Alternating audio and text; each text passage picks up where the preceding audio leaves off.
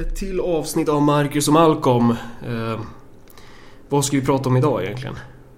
Vi ska prata om lite grann det här stora hallåt kring dels nyår i Köln. Mm. Eh, men sen också liksom reaktionerna på det och att det som, det som kom fram om vad som hade hänt i Sverige. Vad hette den här festivalen? Stockholm, Stockholm. Skit. Ja. Jävla nollåttor. Hur som helst. Så dels det, men sen också tala om artonhundratalets mest populära bok efter Bibeln, tror jag. Onkel Tom Stuga. Och vad de här två sakerna har med varandra att göra. Liksom hur de hänger ihop. Innan vi går in på det där så ska vi göra lite reklam också. Det är så här. Vi ska ha vår första live-inspelning i, i Göteborg av alla ställen, givetvis. Och det kommer vara den trettonde februari. Det finns ett Facebook-event för det här. Det är allt åt alla som organiserar det. Och jag, jag, jag känner lite så här att jag vill ju typ säga åt folk att gå inte dit utifall det blir dåligt. Ja, jo, stanna hemma. Vi spelar in allt ändå, så det, bemöda er inte att komma dit. Men det är kanske inte så man ska göra reklam för saker i och för sig. Men ja.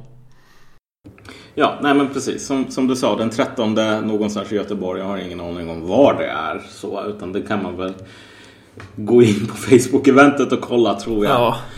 Uh, men uh, definitivt den som vill uh, komma och kolla på oss när vi sitter och tjötar live, vill få en, en, en signerad typ meme-katt eller något sådant, kan ju komma. Uh, nej, men det, det blir säkert intressant. Mm. Och, och vi, vi ska prata på det mest ambitiösa och bajsnödiga temat som går att komma på i, i de såna här kretsar. Och det är ju vad bör göras. Ja, den här frågan som ingen innan oss har ställt typ varannan minut. Jag, jag blir så jävla svettig när jag tänker på att vi, att vi ska sitta och prata på det här temat. För att jag blir orolig att folk bygger upp för stora förväntningar och så kommer vi där och så bara blir det bajs. Ren bajs. Ja, du. Ja, nej, det är inte lätt när det är svårt hur som helst. Men ska vi bege oss vidare till, till ämnet för idag helt mm, enkelt? Det kan vi göra. Eh, ja, det har hänt grejer i Köln. Eh, och man behöver ju inte... Utan att typ så här, sitta och diskutera själva Köln i detalj, så tycker jag det är mer intressant att nästan titta på reaktionerna kring den här händelsen. För att det är egentligen de som kanske är av ett högre intresse egentligen. Ja, nej, men precis. Men bara väldigt så här kort. Så nyårsfirandet i Köln efter en vecka eller hur lång tid det nu var, så började det komma ut så här uppgifter om att det hade varit... mer eller mindre typ organiserade gäng av människor som såg utländska ut, som hade hållit på och eh, förgripit sig på fulla kvinnor, så här, rånat dem, eh, tafsat på dem och liknande. Och det här orsakade ju en jättestor politisk kris för Angela Merkel. Därför att liksom, redan innan så var det, liksom, märkte man att Tyskland var väldigt delat angående med liksom, så här, flyktingmottagandet. Eh, Europa är väldigt delat överlag. Och så när något sånt här händer så insåg man ju direkt att det här är ju, vad ska man säga, den här händelsen är ju större än bara händelsen. Därför att det kom tusen olika människor som såg det här som en, en, en möjlighet att säga, men vad var det vi sa? Och sen så liksom, i och med det så blir det otroligt viktigt att antingen lägga locket på eller komma på olika förklaringar till varför de här människorna inte ska kunna säga vad var det vi sa. Och de människorna som säger vad var det vi sa eh, eh, har ju varit förvånansvärt liten då så här. Ja, det, vad, vad, är, liksom så här, vad är det konstiga? Vad, vad är det som är så häpnadsväckande egentligen? Alltså sexuella eh, trakasserier. Det är väl klart att det, att, att det förekommer även bland personer med utländsk bakgrund. Eller vad är grejen? Istället så har det typ mer varit så här, ja, vad var det vi sa? De här människorna har i blodet. Mm, ja men precis. Ja men det är ju den berättelsen ja. som man vill föra fram. Inte då de här människorna är... Ja, det är ingen annan förklaring än, än just det. Mm. Mm. Men, men, men det väldigt påfallande är ju att det här har blivit en sån där otroligt infekterad sak. Mm. Som det mer eller mindre inte går att prata om utan att liksom riskera att bli blockad på Facebook eller Twitter eller något sådant. Um, och om du kollar på, om du kollar på liksom så här, jag, jag kollar lite runt hur så här högersidor och liknande. Dels så har du ju de här berätt- fablerna om typ hur de här människorna håller på och skjuter tillbaka mot polisen och det är någon sorts krig som utspelar sig där. Så här. Vilket visar att det finns ganska många människor som har en, vad ska man säga, deras relation till sanningen är väl att det är kul om sanningen håller med det som man vill ha sagt, och sen om den inte gör det så får den kanske, behöver den kanske lite skjuts, lite hjälp på traven så. Och sen så har du ju människor som tycker precis samma sak fast åt andra hållet mer eller mindre. Så att en sak som ofta sägs nu är ju så här att hur kommer det sig egentligen att vänstern specifikt, eh, främst i alla fall, vänstern efter det här som har hänt i Köln, efter de här övergreppen, är liksom först fram egentligen med att relativisera sexuella övergrepp med att ställa sådana frågor som ja men herregud, var det här verkligen så allvarligt ändå och liknande liksom. Så att om du går in på motgift och liknande så tror jag verkligen att det är en, en poäng som folk gärna vill göra, att det finns någon sorts här dubbelstandard idag där eh, okej, okay, om du är svensk och så antastar du en kvinna, ja men då är det hur hemskt som helst. Men om du är flykting och gör samma sak, ja men då är det helt plötsligt så att man måste ställa sig frågor om ja men finns det inte någonting i bakgrunden eller kanske så är det här överdrivet mm. och liknande. Och varför måste det vara så? Ja men precis. Alltså det tråkiga är ju att på ett plan det, det här liksom, om man ska vara helt ärlig så det där, den där berättelsen är ju mer sann än vad den är falsk idag. Alltså den bilden. Den skildringen av verkligheten. Det finns verkligen ett, ett stort behov av att relativisera sådana här saker. Ett stort liksom, behov av att syssla med någon form av victim blaming nästan. Därför att... Från, från då, återigen det väldigt slarviga och breda begreppet vänstern. Ja. Men om du tänker dig Angela Merkel till exempel, hennes parti. Där...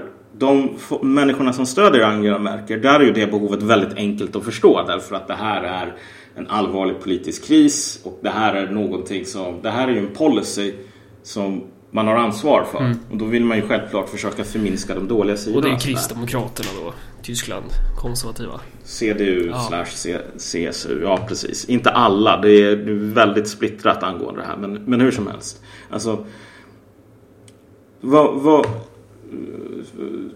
jag brukar inte tycka om så här Johan Hakelius direkt. Jag är verkligen inte någon större fan. Men apropå det här så skrev han ju i Aftonbladet nyligen något i stil med så här: okej, vet du vad? Det finns på den här planeten massor med olika människor som har massor med olika traditioner, massor med olika uppfattningar om saker och ting.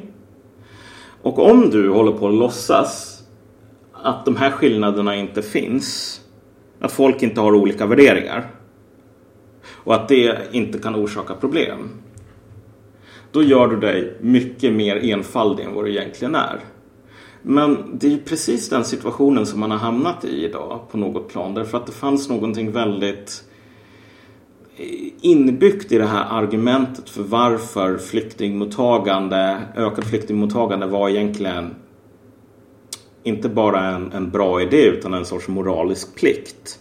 Så inbyggt i det så låg det ju ändå... Det här, det här har vi ju pratat om, jag vet inte om förra eller förra, förra avsnittet, för ett par avsnitt sedan i alla fall, om det här med, ja men det finns ingen systemkollaps, allting fungerar jättebra. Alltså anledningen till att man håller på att tala om det här är ju därför att man sålde den här grisen i säcken i någon bemärkelse. Man sa så här: Sverige är ett rikt land, man kan ta emot folk och det kommer inte att påverka någon, det kommer inte att vara något negativt alls. Så att liksom den andra... Frågan är, är du för flyktingar det är för att du är en bra människa, och om du är emot det så är det för att du är liksom monster. Och sen hela den här idén om att flyktingar är någonting som man är för eller emot, som som överhuvudtaget skulle kunna välja. Ja, men precis. Den var ju från början så himla ohederlig, ja. Liksom. Men, men, istället för att då ha utgångspunkten, det här är en realitet. Det här, mm. alltså, flyktingproblemet är verkligen eh, alltså att människor tvingas fly från sina hem. Är, det blir ett problem. Eh, för att det blir bara större och större. Och då kan man antingen, eller snarare så här, man kan göra det till ett problem. För att, för att det blir ju ett problem när man inte tänker att det är ett problem.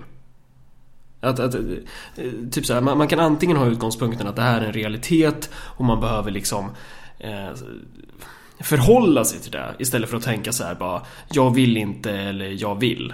Det, det, det, det, det är någonting större. Nej, men precis, varken du eller jag skulle väl någonsin säga till människor så här att okej, okay, vet du vad, du har ett val här, vilket är, ja, men vill vi ta emot flyktingar eller liksom så här, vill vi leva i en värld med, med massor med flyktingar varav många kommer att försöka ta sig hit.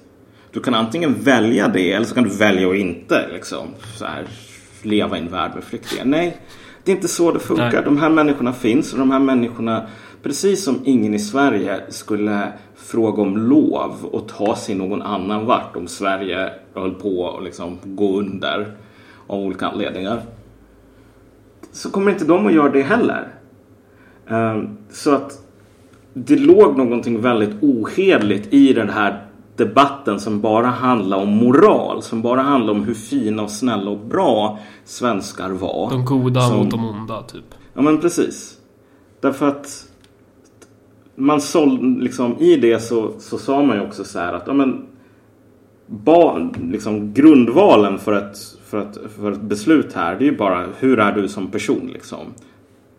Uh, så, så man var tvungen att förtrycka alla de här, vad ska man säga, materiella omständigheterna och liknande så här. Allting, allting i verkligheten som inte bara var någon så här ren och skär idealism om hur vi vill vara som folk och så vidare. Och sen när konsekvenserna börjar komma, vilka de nu än kan vara, brottslighet är ju en. Uh, men typ, jag tror att precis samma sak kommer att hända när du väl får stora underskott typ. Mm. Då kommer man att stå där lite grann med byxorna nere typ. Mm. Ja, men det är väl klart, det är väl klart att människor med olika kulturer och olika värderingar. Eh, och sen så kan man ju ha en diskussion om, för att problemet är att de enda som erkänner det idag, eller som hörs, är ju liksom personer som tycker att eh, värderingsskillnaderna beror på eh, typ väsen i människors etnicitet, typ i rasen liksom, att ja, men de här saracenerna, de har eh, våldtäktskulturen i sitt blod. eh. Hur gick den där, vad heter det som vi brukar driva med miljan om det här, svensk... ner i sand någonting, ja. Där det köps, slås och handlas och ockras, ockras ja. Här, inte handlas, viktigt, ja, just det. Ehm, det, ja, det är Svensk Ungdom, man kan söka på dem på YouTube, det är väl någon, det är någon nasseband typ. ehm, vilken är det? Sverige har fallit eller Frågor till far. Ni kan lyssna på båda, utmärkta exempel på, på hur, hur man bygger en politisk berättelse faktiskt, ta lärdom.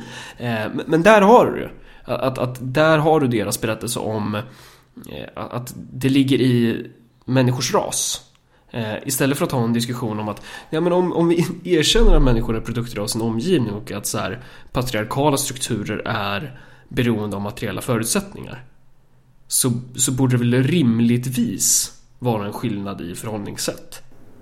Ja, men precis. eh, och, och, och, och det är också, jag förstår inte varför det ska behöva vara så jävla kontroversiellt. Anledningen till det är väl för att man har hamnat i den här situationen som du är inne på. Att, att istället för att ha en diskussion om hur man faktiskt kan eh, lösa utmaningar som vi ställs inför, så vill man hellre ha en, eh, en diskussion på läktaren snarare än nere på arenan där, där det väl händer. Att så här, man, man vill kunna vara en bit ifrån, man, man vill inte behöva göra någonting, och det bästa sättet att inte behöva göra någonting åt utmaningar och problem är att eh, måla upp det som en motsättning mellan goda och onda. Antingen så är du moraliskt god och då är det för eh, invandring, och, och då finns det liksom inget negativt, i alla fall inte om motståndaren säger att det finns något negativt, annars kan man ju erkänna det. Och, och, och å andra sidan likadan, att, så här, att allting blir dåligt med invandring. Att, att det, det, det är så, ja, nej. Men alltså vi kan ju ta, liksom man slår lätt knut på sig själv när man hamnar i den här sitsen. Därför att å ena sidan så vill man ju inte vara den som säger så här, ja men alla de här mohammedanerna, det är ju precis så, typ, vet ju hur de är. Så. Och det är ju precis det som folk vill säga.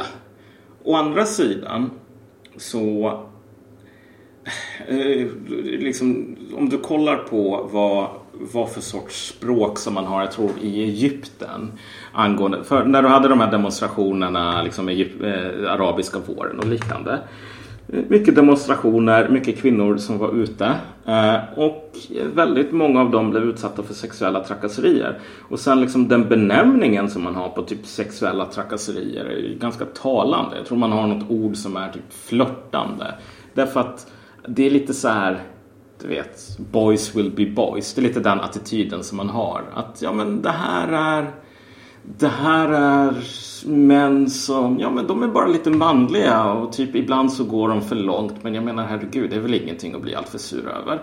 Och sen så har du liksom kvinnoorganisationer som försöker ändra på språkbruket så att när man talar om typ liksom tafsande folk som håller på och sliter av kläderna på någon annan, då är det inte flörtande utan då är det övergrepp. Och då, om du nu ska vara den här som i och för sig inte vill eh, säga liksom, vad var det vi sa om mohammedanerna? Många i vänstern tar ju steget längre och hamnar i ett ställe där de i praktiken säger till liksom de här egyptiska kvinnorna att bara, men vet du vad, vad, vad ni gör, det är ju att ni är rasistiska. Liksom. När ni säger att så här, egyptiska män håller på och våldtar. Mm. Du vet, alltså det blir en, det blir en väldigt absurd situation där, där man inte kan prata om problem och där man på något plan helst skulle vilja att de här egyptiska kvinnorna höll käften typ, för att det passar inte ihop. Det är inte bara till egyptiska kvinnor man säger, utan man säger till svenska kvinnor också. Vi har ju Amineh Kakabaveh till exempel. Precis. Eh, som är vänsterpartist eh, och eh, jävla presentation som är vänsterpartist. Ja. Som är eh, så här, hon, hon, hon driver projekt som heter varken eh, hora eller kuvad, eller varken kuvad eller ja. hora, vad fan heter det? Ja, varken hora eller kuvad. Hon driver väl massor med andra projekt, ja, också, en väldigt driftig person, ja, så. En men... riktig projektkvinna verkar det vara. Ja. Eh, men det handlar väl om att motarbeta patriarkala strukturer. Är, är det främst i förorten eller är det lite över? Ja, det är främst i förorten. Ja. Och, och det var ju lite diskussion kring att hon gick ut och sa så här, nej men det, det, det är klart som fanns det finns patriarkala strukturer i förorterna som vi måste jobba med. Eh, och, då, ja. och då blev så här reaktionerna från Vänsterpartiet, alltså hon sitter ganska hon sitter i riksdagen, Vänsterpartiet har för mig. Precis. De har försökt kuppa bort henne antar jag, men eh, ja. hon sitter fortfarande kvar där. Och eh, då, då blev det ett jävla liv på partiledningen i Vänsterpartiet, eh, och de tyckte ju så här att nej men Amineh Kakabaveh, eh, den här kvinnan med kurdiskt ursprung liksom, hon måste vara, hon måste vara rasist. Ja. Eh, för, för att man kan ju inte, man kan ju inte tala om att det finns eh, problem i förorterna utan att vara rasist, eller? Nej men precis, nu, nu var det här ett tag tillbaka i tiden så jag är lite luddig när det gäller detaljerna, men jag tror hon publicerade, startade med en artikel i Aftonbladet eller någonting där hon gick ut och sa så här, mer eller mindre att så här, det finns patriarkala strukturer i förorten, eh, det här är ett problem som blir väldigt illa belyst. Och ett problem som i många fall faktiskt blir värre med tiden nu. Eller som har blivit värre typ. Och som sagt, det blev ett så jävla liv kring det. Och det var väldigt fascinerande att se liksom vilka argument som mobiliserades mot henne. Och det där är någonting som man har märkt själv. Att typ Amineh var jobbig på samma sätt som jag har varit jobbig lite grann ibland, därför att fast, det är väldigt... Fast när du är jobbig så kan man inte säga att du är rasist, utan du är snubbe. Nej, nej men precis. När du är jobbig, ja, är du alltid en snubbe. Du är en person som bär på... Alltså för det är ju så man... I Ung Vänster, det var ju så man använde... Det var, ju, det var typ så de använde internfeminismen liksom, som en slagträ för att slå ner på oppositionella strömningar. Jo, jo, jo, men precis. Men alltså om man, bara, om man hamnar i diskussioner där det bara begränsar sig till sådana här ras och liknande, mm. så märker man, har jag märkt liksom ganska många erfarenheter av folk som bara uh, mer eller mindre så gärna eller typ till och med försäger sig och säger att jag är någon så här svarthatande nazist. Och sen så kommer de, kollar de på mitt efternamn eller ser en bild på mig och sen blir det väldigt så här snopet och ska de försöka ta sig ur den här situationen. Men det är lite så här samma sak. Man märker att om Amineh inte hade hetat Amineh Kakabaveh och haft den bakgrund som hon har haft, då skulle hon ha blivit kallad, då skulle hon ha varit utesluten ur Vänsterpartiet nu på grund av så här nazism. Um, och eftersom man inte kunde använda det här argumentet så använde man det som, ja, vad är det? Vad kallar man det? Härskartekniker. Ganska många sådana här liksom att man antingen ignorerade henne eller typ missrepresenterade hennes position eller sa okej, okay, du är inte nazist men du är bara den här marionettdrockan som nazister. Liksom. Precis, nyttig idiot. Du, du har väl blivit kallad husneger när du har sagt, när du kritiserar, det var väl angående du skrev något blogginlägg. Precis, jag blev anklagad för att vara en husneger när jag sa så här att situationen var lite mer komplicerad i Sydamerika än att Cortes kom och sen så hade han ihjäl alla som inte var vita för att så här, det är så vita beter sig liksom. För det var verkligen lite så det hände, men ja, hur som helst liksom. Det, det, den där sortens anklagelser är så himla enkla. Och det fascinerande är när någon sån här jävla vit sopa som Hans Linde ska hålla på och anklaga Amineh Kakabaveh för att vara någon rasist. Vad handlar det om egentligen? Alltså, det här, det här för oss väl in lite grann på typ Onkel Tom Stuga som den här stora ankaret som väger lite grann kring, kring moderna vänsterns hals, typ. Någonting händer. Det är något stort på gång med våra vänner. Det är Marcus och Malcolms podd. För Onkel Tom Stuga, för den som, den som är, saknar kultur, var ju alltså den mest populära boken på artonhundratalet. Eh, nu var den femton år sedan som jag läste den eller någonting. Mest populära boken förutom Bibeln då. Och den handlade alltså om en, liksom, Onkel Tom, hans familj, så här, slavar i södern. Och den här boken ses som ett liksom, passionerat argument mot slaveri. Grejen är bara att Onkel Toms stuga är skriven på sånt här sätt som... Alltså, idag är det ju ett skällsord att bli kallad för en Onkel Tom. Och det är ingen slump. Därför att den här boken var skriven av en typ vit... Eh, lågstadielärare eller någonting som med tanke på hur södern såg ut hade ungefär noll kontakt med svarta, speciellt svarta slavar. Så det var ett väldigt segregerat samhälle. Och vad hon, hon skrev en berättelse om svarta där alla svarta typ, alltså slaveri var dåligt, var ju liksom bokens argument. Och slaveri var dåligt för att svarta är typ C P-skadade femåringar som inte kan... De har ingen kapacitet att vara onda. De är verkligen... De är bara offer. Ja men, ja, men precis. De har inte upplevt något det här bibliska syndafallet. Vilket gör att de, de, de vill inte göra en fluga för när. De är alltid goda, snälla, fina, rara. Så att det här är ju de här liksom, den mytologiska vilden på något sätt. Som aldrig har blivit korrumperad. Och det, det är därför som slaveriet borde avskaffas. För att svarta var liksom så himla fina, söta, snälla, putteruttiga så. Så att... Vilket brott mot naturen egentligen. Vilken brott mot Guds fina ordning. Och förslava dessa underbara små hottentottar typ.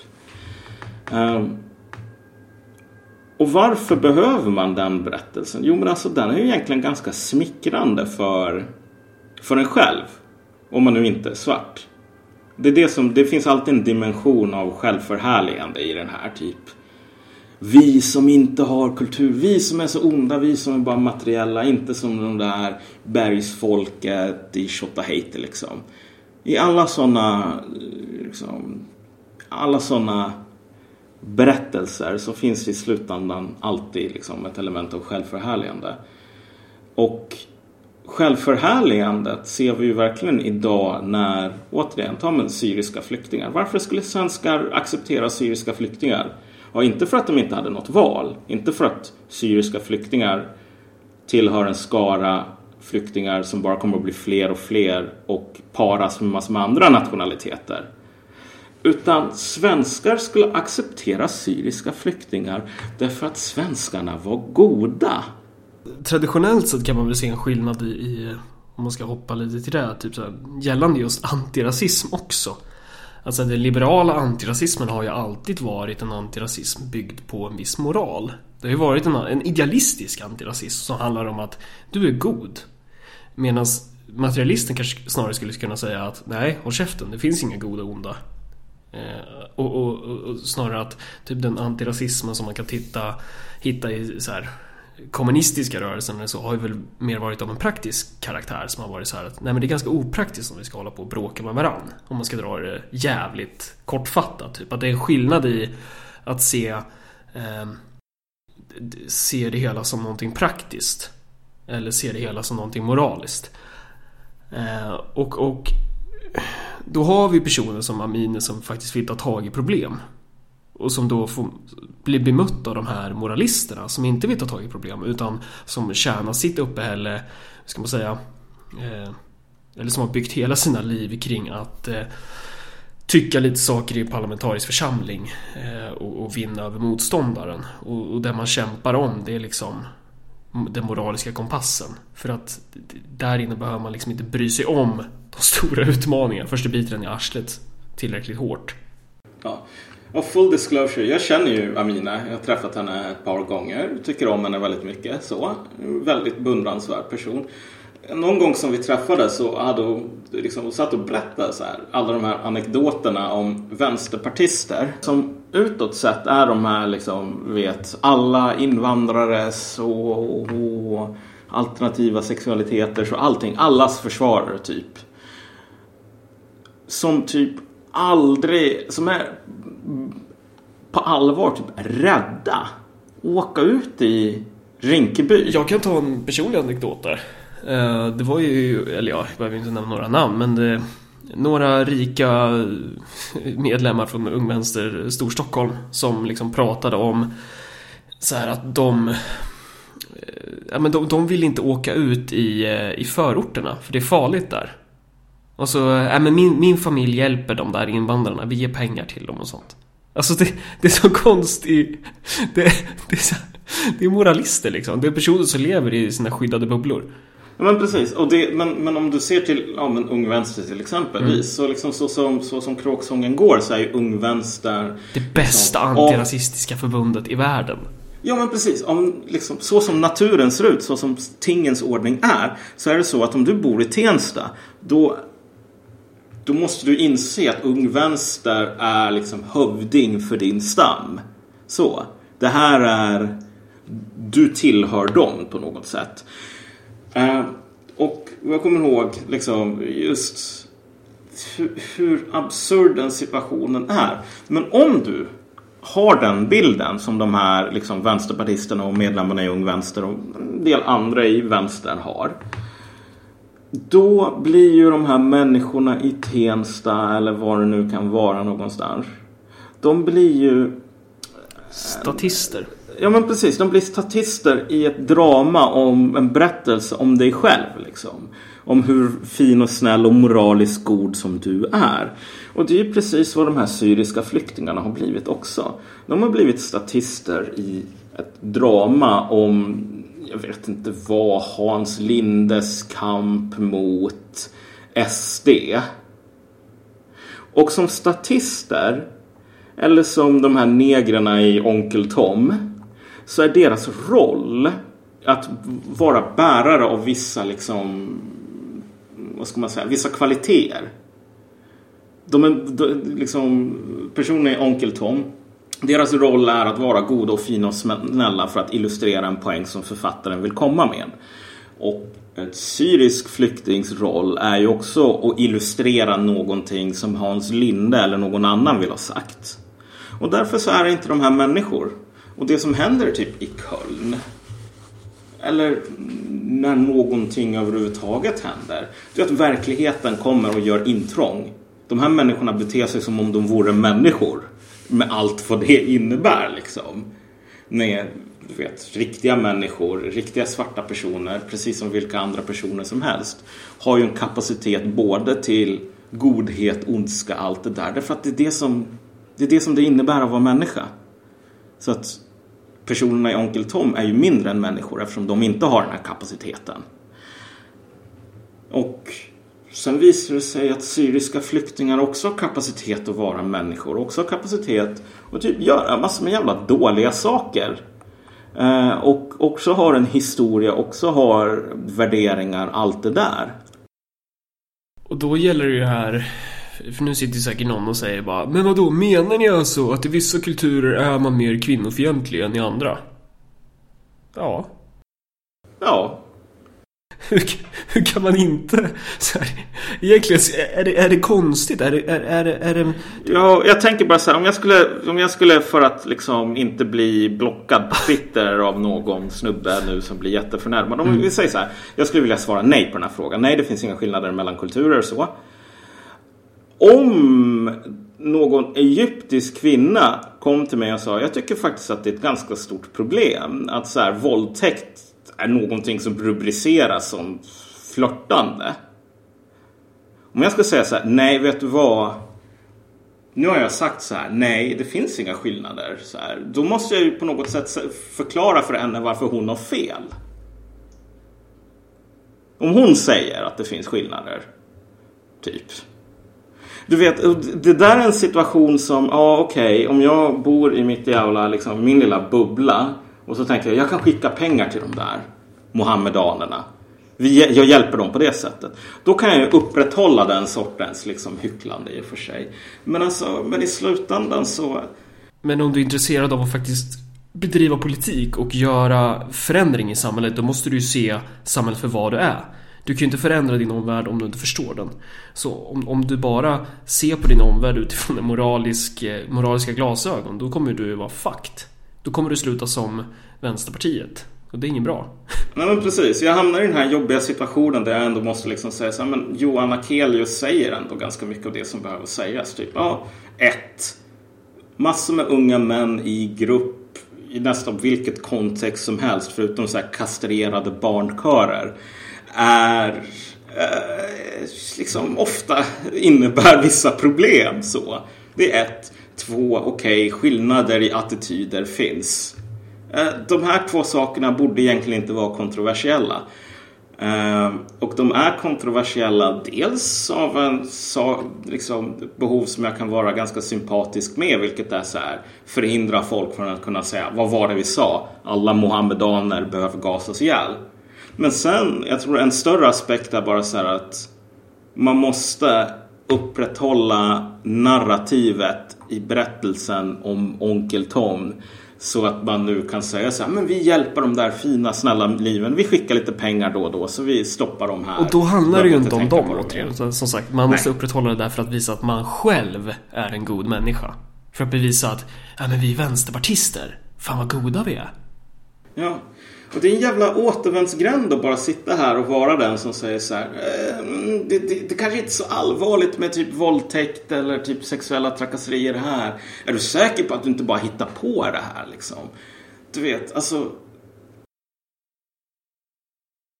Steg två på det här, att prata om att det finns skillnader i värderingar beroende var någonstans på jorden vi befinner oss, är ju att ställa sig frågan, varför finns det skillnader i värderingar? Beror det på, som exempelvis en nazist skulle säga, eller en rasist kanske snarare, att, att det ligger i rasens essens, i rasens eh, väsen så. Eller beror det på materiella förklaringar? Någonting som alltså går att förändra. Vi har ju inte ens hamnat där. Mm. Jag menar, ja, men, nej, men precis. Och det där med hedersrelaterat våld, det visar ju på många sätt just hur liksom fel som den här berättelsen är, om att men det här är någon som är liksom inpräntat i folks genetik eller någonting. Därför att det som händer oftast när du har eh, folk med, vad ska man säga, traditionella värderingar som kommer till ett land där av olika anledningar den här patriarkala liksom, fadersdominansen är ju oftast liksom inte går att upprätthålla därför att döttrarna måste gå i skolan och omges av liksom en kultur som säger så här att du är din egen person och liknande. Mm, de måste införlivas i den här nya produktionsordningen med dess ja. nya överbyggnad och så vidare. Ja, ja men precis. Alltså då är det väldigt svårt att hålla kontrollen i slutändan. Och det där, den kontrollen är väldigt svår vid första generationen. Sen liksom de här döttrarna, deras döttrar överlag typ liksom vid det laget har du kommit till den här assimilationsgraden där folk kanske kan något ord på arabiska och så säger de såna här saker som ja, men jag är ateistisk muslim därför att att vara muslim har blivit ja, men typ som att komma från Dalarna ungefär. Det har tappat så mycket av sin, sin, sin liksom, eh, sitt innehåll. Det har bara blivit en och, ganska tom markör. Menar du alltså att någon, om en person kommer fram till dig och säger ja, jag kommer från Dalarna, tänker inte du att personen är lite dum i huvudet ändå? jo, jo, jo men ja, det gör jag. Ja, men bra. Det är ju för att folk från Dalarna av genetiskt är underlägsna andra. Och det är ett specialfall. Det är ett undantag från när vi säger så att man inte ska tala om folk som underlägsna. Folk från Dalarna och finländare alltså. Som inte är finlandssvenskar. Alla de... Ja. Nej, nu hamnar vi lite grann bredvid ämnet. Men jag tror den sista saken, sista saken som är intressant att gå in på här är ju bara det här. Det som är fascinerande kring det här med... Alltså det här, är, det här är inte det första sexuella övergreppet som har hänt. Och det kommer inte vara det sista heller. Det fascinerande med alla de här människorna som säger liksom, vad var det jag sa? Är ju bara den här oheliga alliansen som de har ingått med någon så här typ Twitter-feminister och liknande. För de vill ju, de, de hoppar ju på det här för att försvara västerländska värderingar och liknande. Å andra sidan, jag tror att du behöver inte vara så otroligt perceptiv för att liksom när du lyssnar på typ Motgift till exempel, för att se att det här är grabbiga grabbar som ofta säger så här, vet du vad, jag älskar och respekterar kvinnor. Och sen lite så här som, som en aside, så ett av problemen med så här kulturmarxister och liknande idag, det är ju att de har gjort så att kvinnor inte längre får vara kvinnor och män inte längre får vara män. Oh. Och det är ju jättehemskt, för jag älskar och beundrar kvinnor och allt det där. Och det, det skulle de ju få liksom... En, en taliban eller en, en I S-krigare skulle ju hålla med. Att bara så här, ja, problemet är att kvinnor får inte vara kvinnor. Det är ju det jag försöker göra här i, i min lägenhet när jag tvingar en att, att stå vid spisen och så vidare. För det är ju det här som kvinnor ska göra. Nej men precis, alltså det här med, det här med kvinnor som typ säger, vet du vad, fuck you, det här året så är det du som fixar hela julbordet. Därför att jag tänker fan inte göra det varje år. Den sortens kvinnor... Jag tror jag inte, det finns ganska blandade känslor angående dem, minst sagt. Men de är ju förstörda av kulturmarxismen och feminismen, mm. menar ju de här människorna då. Ja, ja precis, om vi återgår till det här med liksom det här språkbruket i Egypten där det är, ja men vet du vad, okej, ibland så går män lite för långt, men det här är killar som är killar liksom, så här. Det måste man ju förstå själv om man är en jävligt snygg tjej, att det kan komma någon och liksom typ ta på en sådär. Det är väl vad det är att bli så jävla uppjagad över. Ja. Det finns ganska många män runt om i världen som har typ den attityden, för att den är väl ganska en soft attityd att ha om man är man typ. Eh, liksom, det är ju egentligen inte konstigare än så. Och det är precis den attityden som många av de här människorna har. Det tycker inte jag är så himla konstigt att de har den. De döljer inte det heller. Men just det här med att i dagsläget så har det ju blivit något av en grej att det är politiskt bekvämt att markera just hur, hur främmande det här sortens tankesätt verkligen är. Hur vi i Sverige aldrig skulle kunna tänka så, bla bla bla. Så där. Och jag ställer mig ganska tveksam till det, om jag ska vara helt ärlig. Då har du ju hyckleri på två sidor egentligen. Du har mm. hyckleri från ena hållet som är så här bara, men de här, det här är ju bara så här, kvinnoförtryck kan bara ske av invandrare typ. Säger den ena sidan. Och den andra sidan säger att eh, kvinnoförtryck, eh, ja, vad fan säger de egentligen? Det är ju någon, mod, någon motsatt grej, att kvinnoförtryck kan bara ske hos svenskar typ. Ja, jo, men precis, mer eller mindre. Eller det är då som det är allra mest allvarligt, ja. Men när det är någon annan som gör det så finns det massor med så här. För att om man säger att det sker i förorterna också, Då, då är man rasist. Precis. För det var ju så man sa att Amineh var liksom. Och, och, och där har vi det liksom summerat, att så här, istället för att prata om finns det skillnader, det är första frågan. Andra frågan är varför finns de? Så kan man ju komma till så här, tredje punkten. Okej, hur gör man för att lösa det här? Och hur, vad, vad, vad kan man vad finns det för åtgärder? Och, och, och jag är ledsen, men jag har inte sett något sånt. För det enda Nej, jag precis. ser, det är liksom en naturlig följd på den här banka huvudet i väggen, jag, jag är bäst diskussionen som folk håller på med. Men precis, i dagsläget så är det väldigt många inom högern som bara säger så här att ja, men det finns en dubbelstandard här och det här är det som typ vänstern inte kan tala om. Och den där berättelsen där blir inte helt, vad ska man säga, oproblematisk liksom. Men den är mer sann än vad den är falsk med ganska stor marginal, och det är ju faktiskt väldigt tråkigt att det är så. Och det är en sån himla återvändsgränd som man har månat in sig i.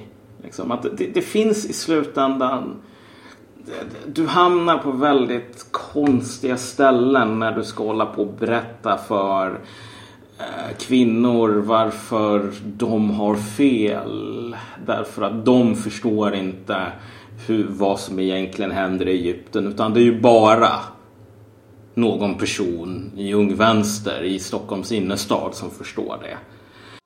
Här kommer Marcus och Malcolm. Här kommer Marcus och Malcolm. Här kommer världens bästa podcastpatrull. Passar perfekt om du är bakfull. Här kommer Marcus och Malcolm. uh, Men jag tänkte bara innan vi, innan vi sätter punkt för det här avsnittet, så det här med polisen, det har ju blivit någon sån här uh, det har uppdagats att det har varit liksom så här, den samma problematik i Sverige på den här festivalen nu. Eh, och det har ju blivit ett stort hallå kring det. Och det som fascinerar mig är att man har sett ganska många liksom, Twitter, Facebook som bara säger så här: men vet du vad, kanske tillhör polisen the good guys. Jag har alltid sagt att polisen, de är dumma huvud och rasister och så vidare. Men nu har de ju gått ut och sagt så här att jo, men vi... vi Vi höll tyst om det här, för vi var rädda att det här skulle typ spela S D in i händerna. Och det där, det där är väldigt fascinerande. Jag tror att det är ganska problematiskt att typ tolka det som polisen har gjort och sagt här på det här, enligt den här mallen good guys versus bad guys, av typ tusen olika anledningar. Sen är det också fel. Och det visar bara på en väldigt, vad ska man säga, barnslig, efterbliven till och med, bild av ja, men hur sådana här saker faktiskt funkar. Polisen är som institution inte rasistisk på grund av att det är dumma människor i den. Polisen är väl rasistisk som institution ungefär som, ja, men vad fan, Lundsberg är en ganska rasistisk institution. Det här är väldigt, vad ska man säga, lite så här halvisolerade bubblor från resten av samhället med väldigt stark kåranda och med en väldigt liksom, det finns så här på allvar typ, polisfamiljer i Sverige. Så det är väldigt så här tydlig gränsdragning mellan de som är inne och de som är ute, de som är en del av miljön och de som inte är det.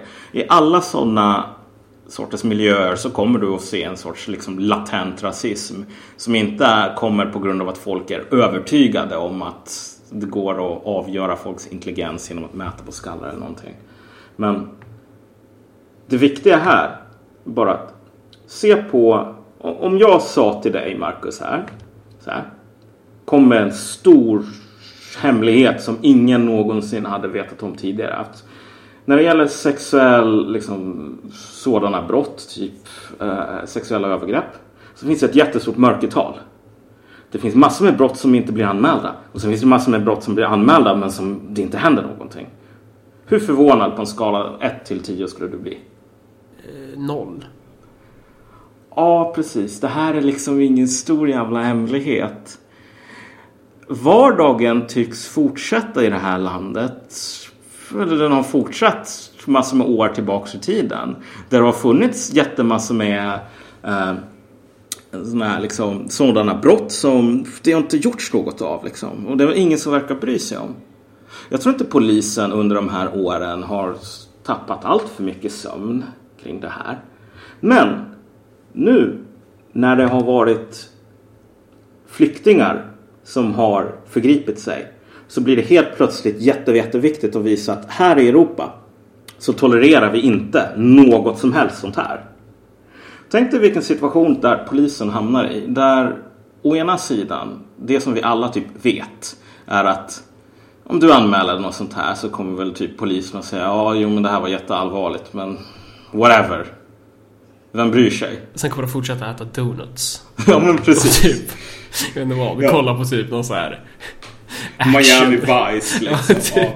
Nej men precis, alltså, vi vet att ganska, det, det är så som saker funkar ja. typ normalt. Det här är och, någonting och sen bara vet. Stormar pressen in och hela typ S D-svansen eh, på internet bara åh vad fan gjorde ni åt det här då? När så här tiotusen saracener så här gruppvåldtog hela svenska kulturen på en samma gång.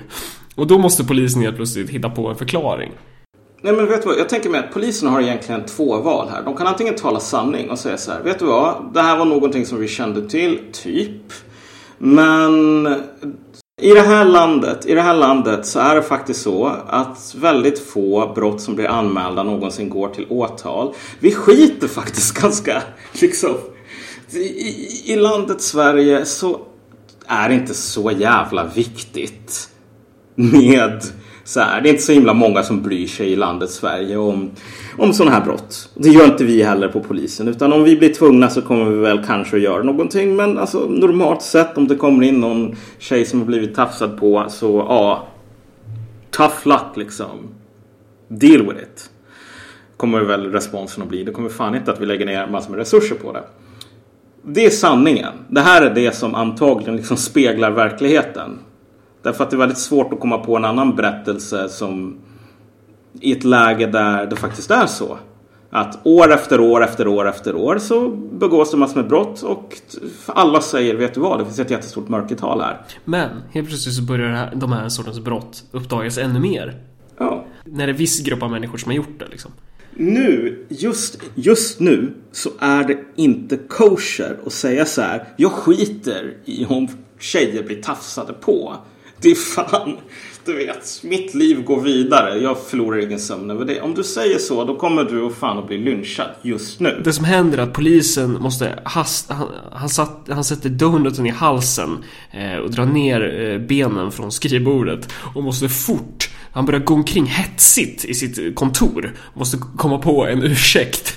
Ja, nej, men du måste komma på en förklaring för varför i landet Sverige så bryr vi oss absolut jättemycket. Han kollar omkring i rummet och han ser affischen på Jimmy och så kommer han på ja, fan, jag skyller, jag skyller på S D. Ja, men precis. Man måste komma på en förklaring för varför vi, polisen, absolut alltid hundra tio procent bryr sig. När det kommer in en anmälning, då jävlar, då blir det fan fart på alla. Därför att det här är liksom västerländska civilisationens kärna. Men, men just i det här fallet så kunde man inte göra det, därför att man var så oroad över att folk skulle få för sig att typ S D har rätt. Du vet, tillåt mig småle, eller tillåt mig att bli småsne här. Just för att att säga så liksom, om du tänker efter mer än fem sekunder så kommer du inse att det som polisen säger är ju inte så här, vi är rädda för att S D kommer att få rätt, utan det här är ju en pusselbit som passar in hundra procent det är det, i S Ds berättelse. Det är det bästa man kan, ja dels är det ju det, och sen är det ju, sen behöver man ju, det blir ju inte så mycket V-frågor och så. Då är det bara så här, det, det roligaste av allt är att så här, vissa då reagerar på, på polisens utlåtande. Så är det vissa som reagerar så här bara, aha, ja men okej, ja men det är lugnt. Då är det lugnt. Ja, ja. Kanske polisen jävla rek och killar, bla bla bla så här. Kanske så visar det sig att polisen är de som bryr sig allra mest om att förhindra rasism. Så här, ja, vet du vad, jag är fortfarande ganska tveksam, men så här, i ett läge där högerns um, bild, liksom, den berättelsen som de vill få ut, det är att det finns mer eller mindre en konspiration av typ media, av alla politiker, alla makthavare att typ injicera liksom islam, mångkultur eh, och typ östrogen in i alla män så att om ett par år så kommer vi ha kalifatet här. Alltså att det här är mer eller mindre liksom hela etablissemanget som går ihop för att förstöra svensk kultur. När polisen går in och säger så här: ja, nej, vi, vi, vi skulle egentligen kunna göra vårt jobb som poliser, men nu är det bara så här att typ de här muslimerna, mohammedanerna, de är lite för... Vi kan ju inte hålla på och göra något mot dem, utan liksom, vi är också en del av den här konspirationen. När de går, när de går ut och säger så här: vi är en del av den här konspirationen mot S D. Det är ju ingenting som kommer att förminska lockelsen i S D:s och alla andras berättelse så. Med andra ord, om polisen var intresserad av att inte gynna S D hade de ju inte sagt så här till media. Nej, nej men precis. Om, om polisen, vet du vad, om de verkligen inte ville att S D skulle kunna ha någon jävla hållhaka där, då skulle de väl bara säga så här: men vi är inkompetenta, eh, vi har inte nog med resurser, och det här är väl typ... Vi har inte, ja, vi har inte gjort någonting för att vi är jävla fuck-ups. Ja, och det är gott med donuts. Ja, men precis. Man sa inte vi har inte gjort någonting för att vi inte är jävla fuck-ups, därför att man är ju smart nog att inse att säger man... Säger man det som man just sa, då kommer alla från vänster och bara, ah, ja men okej, då är det okej då. Ja, men polisen är kanske våra bästa vänner typ. Jag tar tillbaks allt det som jag sagt om att det här är den härskande klassens liksom stålhättade kängor som trampar arbetarna i ansiktet. Och det, det värsta av allt är ju att bortom den här jävla cirkusen av idealistisk idioti från alla möjliga jävla håll så fortsätter ju problemen. Alltså, ingen har ju kommit fram till någonting, utan det är ju bara så här en massa idioter som sitter och pekar på varandra och typ kräks. Ja, just nu, just idag så är det fortfarande, så kan du inte säga så här: vet du vad, jag skiter i sånt här. För just nu så är det, har det blivit så här att det inneboende i västerländsk kultur är så här att här kan det aldrig begås sexualbrott liksom. Och polisen måste spela med på det, därför att de vill inte säga vi skiter i det här, och typ i Sverige så är det inte alls så. Och de vill verkligen inte säga men vi är typ fuck-ups så vi bryr oss inte. Eh, men sekunden som det här konstellationen inte längre liksom gäller, då kommer det fortfarande att vara tusen människor som säger liksom så här: vet du vad, det finns ett jättestort mörkertal, det finns massor med brott som inte blir anmälda, så finns det massor med brott som blir anmälda men som inte leder till åtal, som om det vore någon jävla nyhet och som det inte speglar liksom viss viss strukturell liksom inställning till sådana här saker så, men det gör ju det.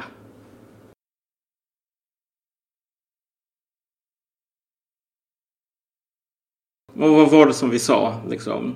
Ja, vi, behöver, vi behöver komma bort från Onkel Tom Stuga nu. Och typ, nej, polisen kanske inte är de här eh, antihjälten som vi, med hjärtat, hjärtat av guld som visar sig vara så här jättefin och snäll. Det kanske, kanske i framtiden så kommer att komma fram att det är så. Men jag tror att fan, ni som håller på och postar om det här på Facebook bara, åh herregud, jag blev... Polisen, fan, blir så förvånad över hur schyssta de var. Skärp er. Tänk, tänk efter. Det är liksom så här, återigen så här, är det några skillnader i olika värderingar beroende på varifrån man kommer? Eh, två, var, varför eh, är det så? Värt att tänka kring kanske. Och tre, ja, hur löser man det här då? Eh... Mm, nu, nu skiter vi där. Eh, om man vill eh, tycker att det här är värt att lyssna på, så kan man ju jättegärna få tummen ur och dela det här på sina sociala medier istället för eh, allt annat trams som finns där ute på internet. Och eh, man får också jättegärna swisha en gåva eh, på valfritt belopp till noll sju nittio tio sjuttiotvå tjugotre.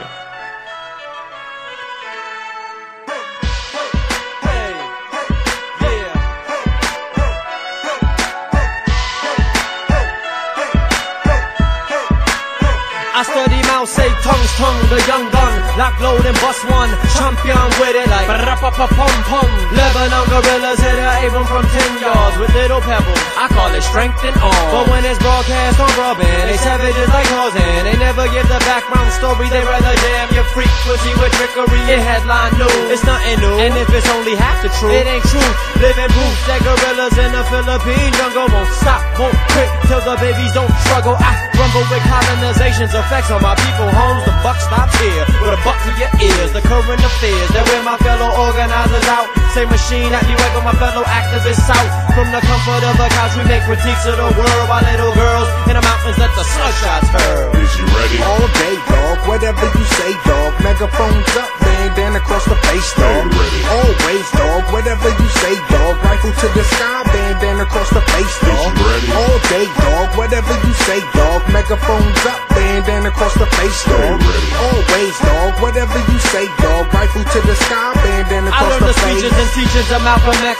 Nooses around her neck made Malcolm drop the little and capitalize the X. He and them in square drum make the big go dumb. Compel sisters in the mountains back home to grab guns. My lungs pump Los Angeles small strong. I handle my M one like guerrilla villagers in the Viet Cong. Ho Chi Minh trailing your homegirl's favorite. I'm the maker of the music for the busboy and the waitress. Every blue collar hero piece the blue scholar Gio Ayo Saba. Did you hear about the talks in the White House? Iran is now a new threat. I told you you were up next. American rampage till there ain't a Middle East left. Up jump the boogie, put a bullet inside, and let the gorillas and government collide in a fight to make the poverty disseminate. Bullets fire hella straight. Showdown in Chinatown and downtown L A. Is you ready? All day, dog. Whatever you say, dog. Megaphones up, bandana across the face, dog. Always, dog. Whatever you say, dog. Rifle to the sky, bandana across the face, dog. All day, dog. Whatever you say, dog. Megaphones up, bandana across the face, dog. Always, dog. Whatever you say, dog. Rifle to the sky, bandana across the face. I regurg the words of Joma over and over for every soldier with a gun run slung over his left and right shoulder. Got the pool and triple K slang. Make change with the school books or the bang bang gang bang. Gather up the troops all on the block. Put bullet holes in the White House and connect the dots. We don't need those cops. We need the hood on lock. We need the murders of our people by our people to stop. We need our money to recycle, keep the neighborhood rich. We need to monitor the education and of our kids. We need the money to be evenly distributed out. We need Ancotia to shut our motherfucking mouth. Zapatista guerrilla as soon as the beat play. My rifle's a little scrappy, it's my I can't I can't indigenous spear chucking on mine. My spear X these white boys out like Kevin Federline.